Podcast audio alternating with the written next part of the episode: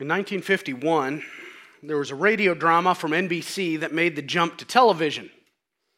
The police procedural show left the airwaves in 1959, but it came back in 1967, which is probably when a number of you managed to catch it. Any of you remember Dragnet? It was popular, led to parodies, even a film comedy of the same name in 1987. You know, that's probably where people my age more or less learned about Dragnet. And in that sh- in this movie or in the show, you, you remember the straight-laced detective Joe Friday. He had he's remembered for a tagline that he really actually never said much. Just the facts, ma'am. Don't embellish it, don't editorialize it, just say what happened. Just give me the facts. Now, when we come to the Gospel of Mark, we've read Matthew, and Mark feels different. It is much shorter, it is more abrupt, it doesn't have the detail you find in many of the other Gospels. You can almost hear that line out of Joe Friday just the facts. Because in Mark, that feels like what we're getting just the facts. And, and in Mark, you also just kind of get that feeling of uh, everything happening all of a sudden because Mark just keeps saying immediately, immediately, immediately. Stuff just bang, bang, bang, bang, bang. It's kind of the gospel for ADHD people. I just kind of wonder if Mark would have benefited from a little bit of Ritalin or something. You know, that might have helped a guy. But but it, it really just feels like as you're getting his account of the life of Christ, you're getting just the facts. Now, some think that Mark, that Mark may be the first gospel that was written. It's the shortest by far. And when you get into the scholars who talk about such things, who examine the actual texts and compare which one's likely uh, the, the you know, more closer to the original, they say shorter is usually assumed to be earlier because somebody probably embroidered the, lo- the longer one, just added stuff in. You know, sometimes they do have to figure out with, with the, in the New Testament, okay, we've got all of these different copies, all these different manuscripts. Which one is it? Because sometimes there'll be a, word, a different word used, sometimes there'll be a little extra stuff. And they'll have to figure out, okay, which one is it? Of course, it might surprise you to know that uh, there's uh, the that the that we think we're really quite sure we know what the original documents of the New Testament were. Uh, if you, I, I, would love to go into it. It's, it's really kind of fascinating stuff.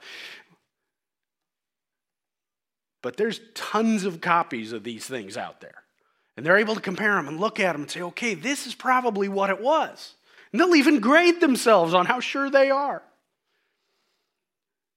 They think Mark may be the first one. And sometimes people say, well, Matthew and Luke, they probably looked at Mark and stole some of his homework. And I don't know that we have to go that far because I Matthew was there for it. He saw it. Luke, I mean, yeah, we know Luke did a lot of research. He may have seen the Gospel of Mark or even talked to Mark.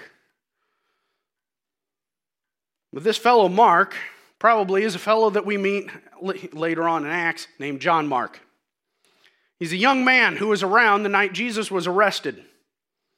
He's in a larger group of followers, not in the 12 disciples, but the larger group that followed Jesus around. And when they went to the Garden of Gethsemane that night and they come to arrest Christ, there's a reference to a young man that they grab onto his cloak, and the young man just shrugs himself out of it and goes streaking off into the night. And you can hear Bartholomew, Don't look, Ethel! we think that was probably him. Later on, would go on a mission trip with Paul and Barnabas, would aggravate Paul, go, and then go on trips with just Barnabas. And it seems as though he wrote his book to a Gentile audience. He's not writing this to Jewish Christians. He's writing, them to, writing it for Gentiles, maybe in Rome, because he doesn't include a lot of the Jewish flavor. If Mark or if Matthew is the Jewish gospel, Mark very much isn't. He doesn't include genealogy, doesn't include Old Testament references, Jewish customs, things like that. We'll even sometimes use Latin terms in place of Greek ones. It's a very Roman gospel. And we know Mark had a very close relationship with the Apostle Peter. Later on, Paul would patch up that relationship. At one point, he writes and says, Send John Mark to me. He's useful to me. I can use him here while I'm under house arrest in Rome. Which is possibly why Mark wrote his gospel to a Roman audience. Maybe because he was there. Who knows? Could have gone there and Paul could have said, you know, it'd be cool if somebody would actually write all this stuff down about Jesus. And Mark would be like, I can do that. Could have been. In the Gospel of Mark, though, we see Jesus as the suffering servant of God. Every time we see Jesus, he's serving, he's doing things. But on top of that, nobody understands Jesus. He's misunderstood. Now, he is the man of mystery. In the Gospel of Mark, the international man of mystery is not Austin Powers, it is Jesus of Nazareth. Because people see him, he's doing things. He's doing things no, they've never seen or heard of people doing stuff like this, and they just don't get it. And to be honest, the disciples in most of the Gospels are not really candidates to join Mensa, to put it mildly. They don't seem like the brightest bunch around. You get into the Gospel of Mark, 30 IQ points right off the top for the disciples. Uh, in Mark, the, the disciples are, they look as though they are the dumbest people on the planet Earth. They just never get anything. Here they are running around with Jesus, doing stuff with Jesus. They don't understand Jesus at all. And I think people can't figure out what he's doing. Is he's not fitting into any of their mental cubby holes. They all, you know, that's how a lot of times we, we, we deal with people. You know, we, we just have these little slots in our mind and we just kind of, you know, okay. Ah, Phil, he's the preacher. He goes into the preacher slot. We expect him to be like a preacher. And, you know, within a few standard deviations, more or less, he might. Weird sense of humor for a preacher, but then you all don't know many preachers, do you?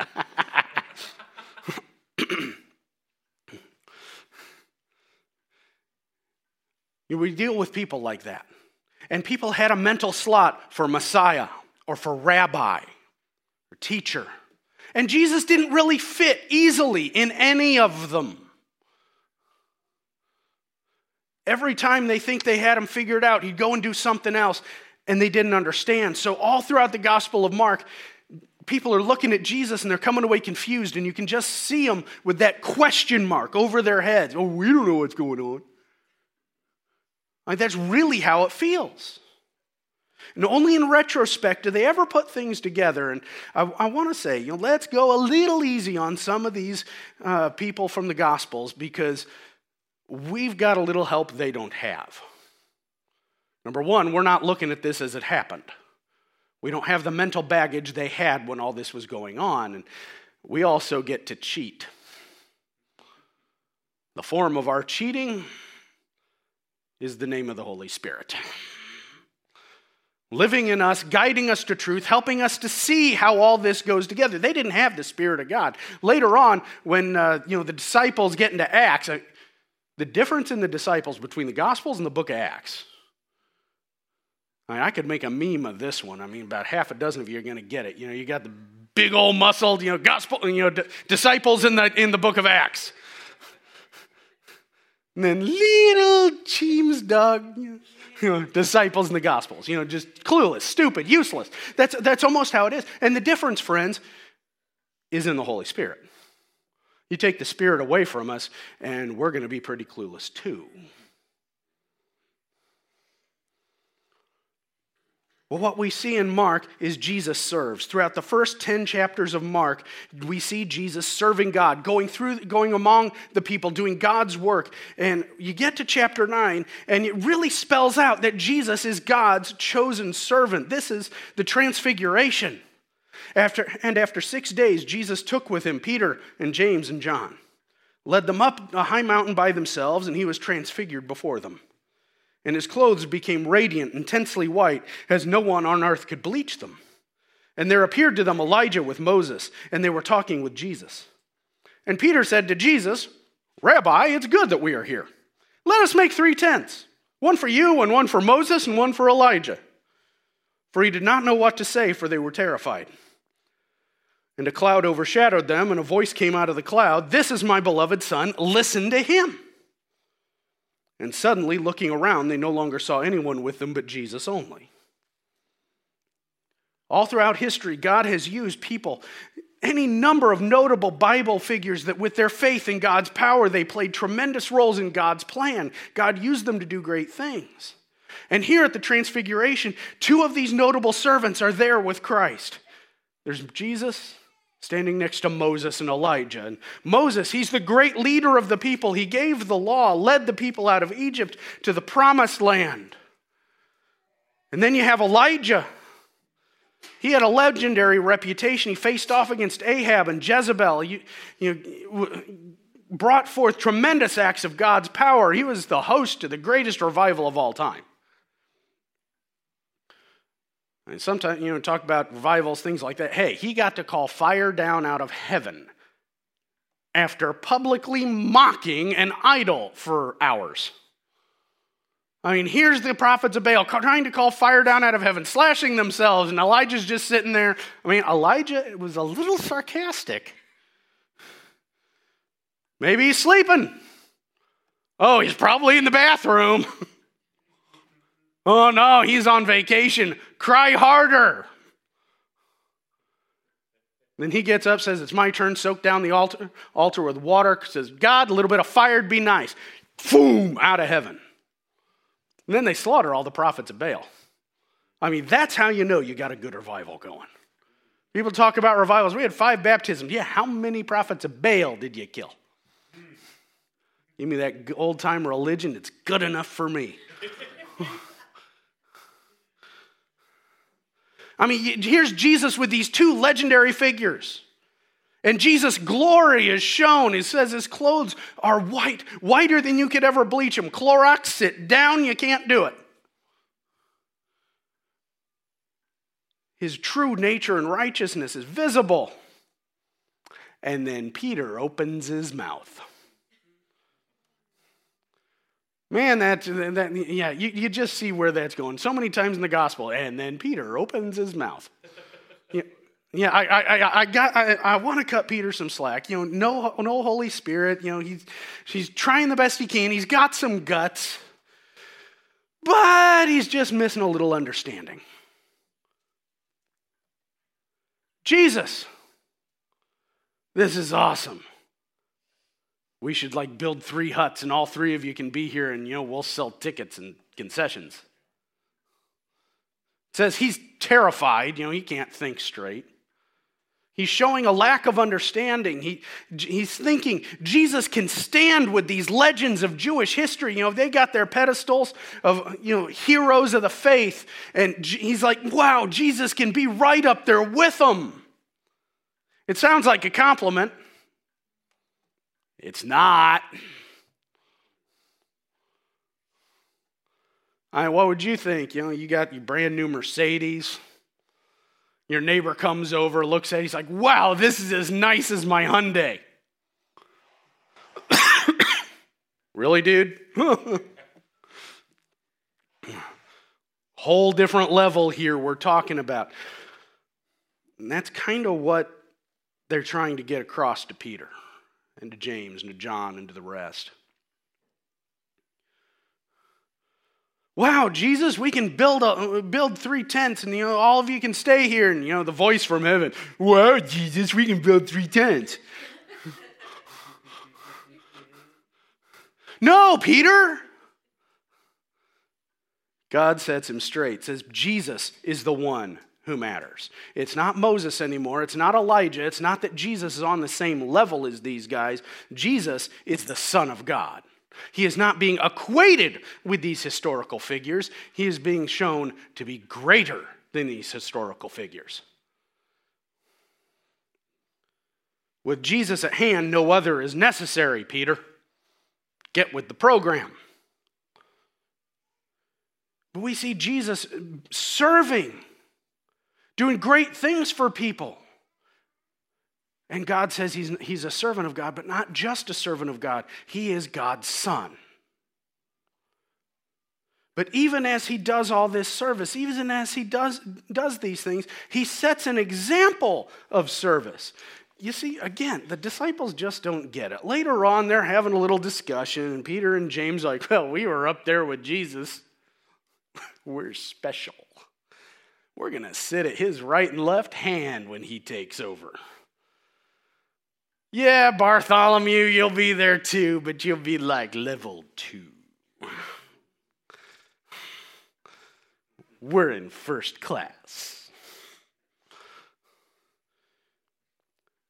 And Jesus sets him straight.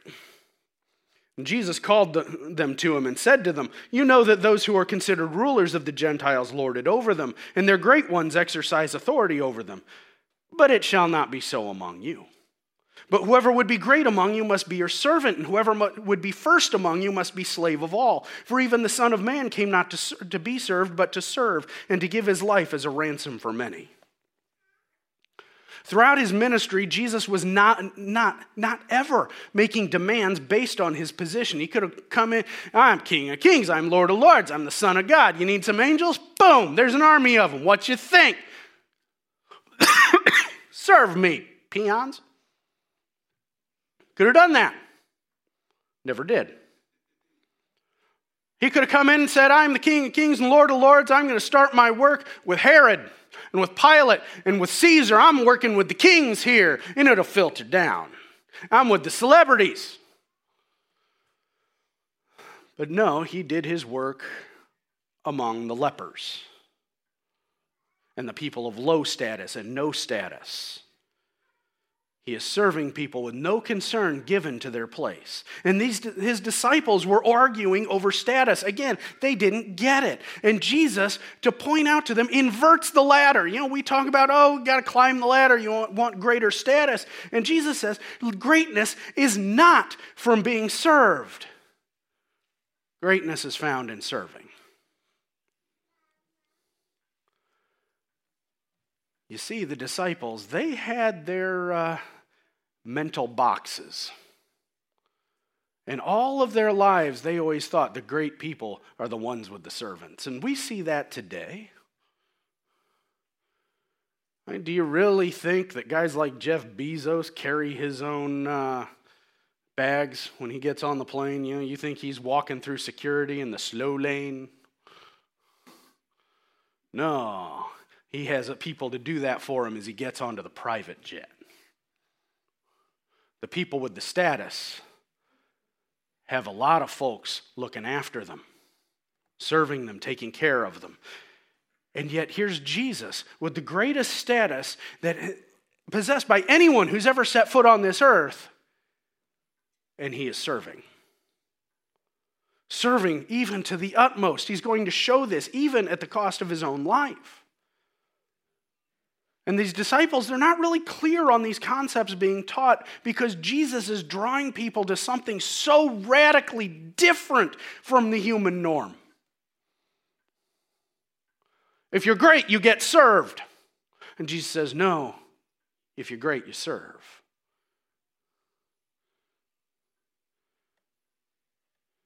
Why did Jesus come? Mark is showing us he came to serve God by serving his people.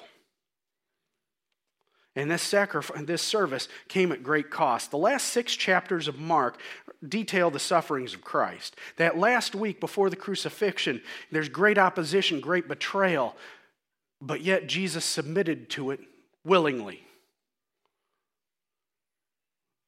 He has been the servant, and now he becomes the suffering servant. And we see that willingness to do that but in his trial before Pilate here in chapter 15. And as soon as it was morning, the chief priests held a consultation with the elders and scribes and the whole council. They bound Jesus and led him away and delivered him over to Pilate. And Pilate asked him, Are you the king of the Jews? And the chief pri- and he answered him, You have said so. And the chief priests accused him of many things, and Pilate again asked him, Have you no answer to make? See how many charges they bring against you. But Jesus made no further answer, so that Pilate was amazed. Here's the leaders. They're trying to railroad Jesus. They can't kill him themselves. They need the Romans to do it, so they have to go before Pilate. And there, in that trial, Jesus doesn't mount even the slightest defense. Time and again throughout his ministry, Jesus had people coming up to him trying to trip him up, to trap him, to get the best of him in a conversation. You ever had that feeling when you like in the shower and you remember a discussion like that or an argument you had like a couple weeks ago and you're like, that's what I should have said? Because you knew you didn't come off on top and you just needed that right, right term to say. You think I see some smiles out there, you know exactly what I'm talking about. Jesus never had that moment. He always won. He always had the right thing to say. He always got the best of these scoffers who'd come up to him. And yet, here in front of Pilate, now he can't? That seems odd. I don't think the question is can't, or the answer is can't. He didn't do it because he couldn't, he didn't do it because he wouldn't. They have all these accusations, and this is one of those examples in, in Mark where you're getting no details out of Mark. You know, Mark was not wasting ink on adjectives. What were the accusations? Oh, there were a bunch. That's what Mark tells us. You get into Luke or John, they tell you what the accusations were. Mark, oh, there were a lot. Moving on. You know, that's that abrupt feel to the gospel. And Jesus doesn't answer them. He just lets it happen. And Pilate's amazed because he's used to guys coming in there and they have an ex- explanation for everything. Uh, you ever deal with uh, uh, folks who've been you know, charged with a crime or convicted of a crime? They, they've got all kinds of explanations. Every now and, then, in, now and then in ministry, I get real interesting letters, not necessarily to me personally, they're just sending it out to a bunch of people, and I, I know I've got a real treat coming when the return address is one of the Missouri Correctional Centers. This one that I have, and I kept this one, it's like 20 pages long. Because this fellow is telling, you know, is telling his tale of woe about how the prosecutor, the judge, and the Freemasons all were in league with Satan to make him have desires with these children. Oh, yeah, this one's weird. Wasn't his fault. He had all kinds of things in there. I mean, he was drawing arcane symbols in there. I mean, I, this is quality ranting, folks, from a messed up mind.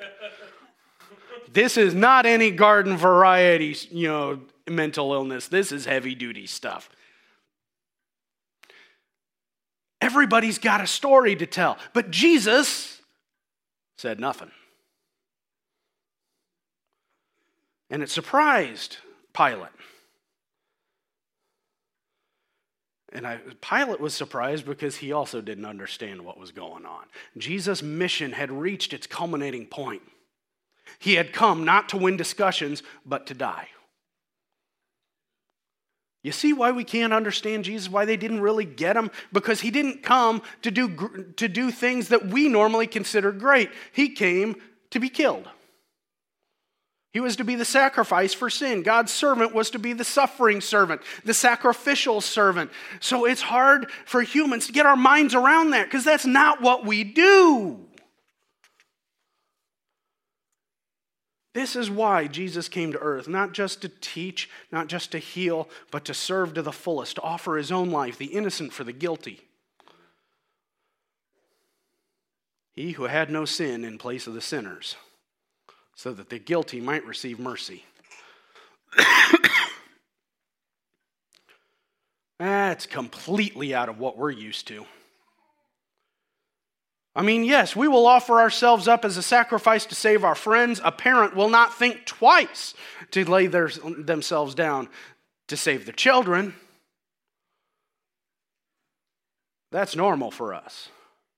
But to do it for a stranger? For someone you don't know, for someone you may not even like. And it's later written, while we were still sinners, Christ died for us. Friends, we were not the friends of God when Jesus died for us. We were not his people when he died for us. We were rebels. We were sinners. We were those who had, who had done what God said not to do. There was nothing, nothing that would give God any reason to save us. Forget who said it. I don't remember if it was Spurgeon or somebody like that. We contribute nothing to our salvation except the sin that made it necessary. Whew. And the man ain't wrong. Doesn't mean we like it, but he's not wrong.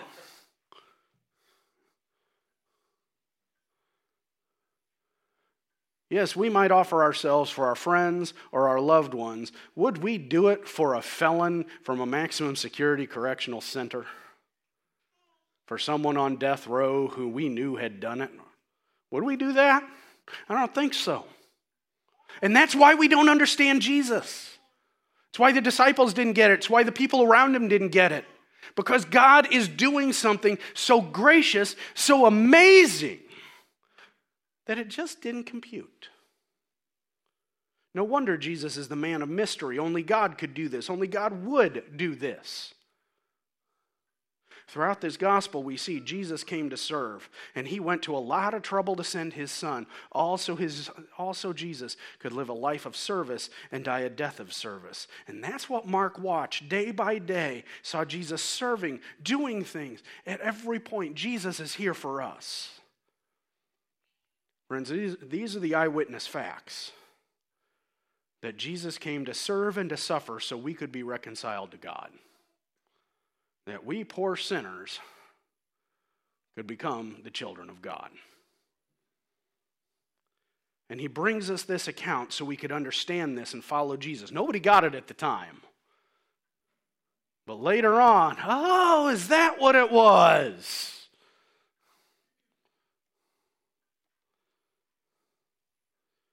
Mark wants us to believe in the Son of God. Because if we refuse him, if we remain hard hearted, his service will do us no good. We remain in our rebellion against him. But he came to serve, to be our sacrifice, and in, accepting him and following him, we receive the benefit of that service his forgiveness, his eternal life, all of his righteousness. God imputes to us. We get credit for what Jesus did because he paid the penalty that belonged to us. We have eyewitnesses, we know the facts. Now, do we act on them? Are we going to go from here serving the Christ who has served us to the utmost? Stand with me and let's pray. Father, we thank you for what you've done for us. We praise you that you are so gracious, so, so wonderful, so loving, that you would do all this just to redeem some worthless sinners. Father, we thank you for the grace that you've shown us. Lord, help us to believe, help us to follow, help us to understand. Help us to be like your Son. We pray this in the name of your Son, Jesus.